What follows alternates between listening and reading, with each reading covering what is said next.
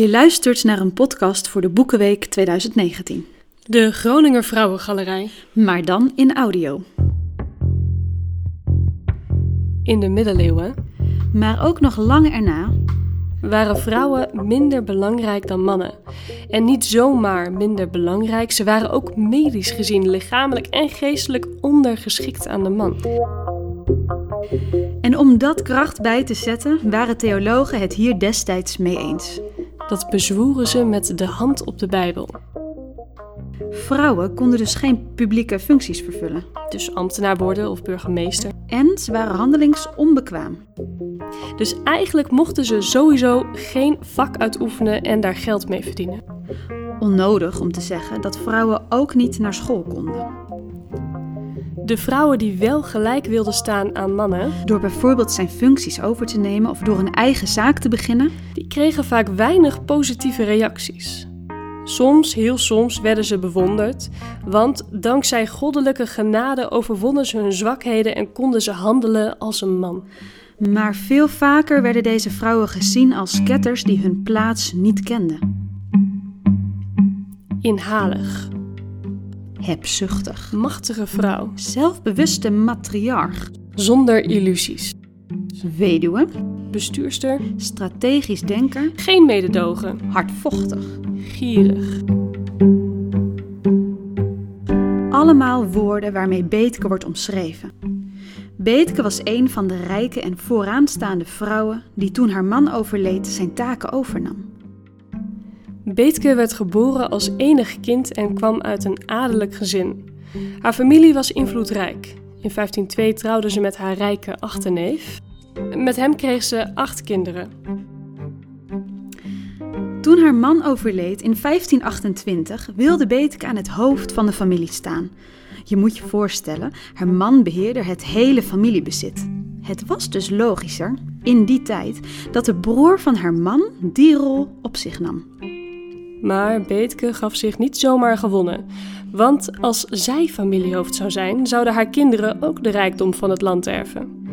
Dit familiegevecht duurde zeker 13 jaar, maar ondertussen stond Beetke wel aan het hoofd van de familie. Wat betekende dat ze zijn bezit beheerde. Haar man legde bijvoorbeeld de basis voor de turfwinning rond Leek. Een kostbare zaak waardoor ze er bijna failliet aan gingen. Onder Beetkes toeziend oog veranderden de zaken.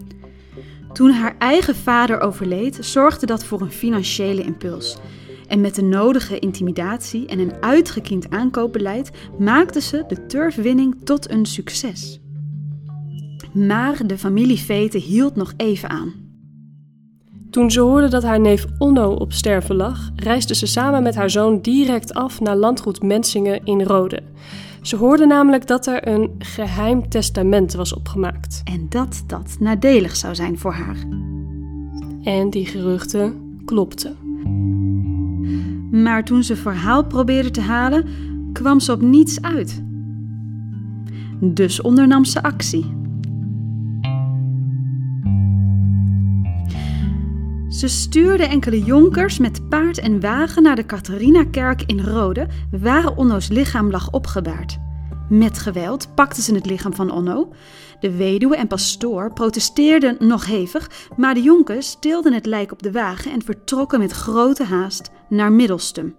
Zodra het lichaam op het landgoed van Beetke begraven was, verklaarden ze het testament ongeldig. Dit kon natuurlijk niet zomaar. Magdalena diende een klacht in bij de rechtbank van de Ommelanden. Ze kreeg wat hulp van haar machtige oom, de stadhouder van Groningen. Die stelde haar natuurlijk in het gelijk.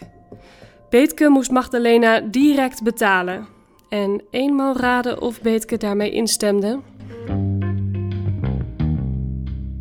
Pas toen het stadsbestuur Beetke en haar familie gijzelde, zag ze geen andere uitweg. En moest ze wel akkoord gaan. Ze betaalde Magdalena en werd weer vrijgelaten. En nu denk je, dit is het einde. Maar nee, Nee, nee. Beetke was Beetke niet, als ze het hierbij liet zitten. Ze stuurde haar zoons naar de rechtbank, waar ze tot het hoogste niveau doorvochten. Uiteindelijk kwamen ze tot een regeling. Zo kwam de nalatenschap van hun neef Onno toch onder hun beheer. Beetke overleed in 1554 en werd begraven in Midwolde. Ze was de meest invloedrijke vrouw uit die tijd, al ging dat soms met de nodige intimidatie gepaard. Ben je nou benieuwd hoe deze gierige vrouw eruit ziet? Haar schilderij hangt in het Groninger Museum.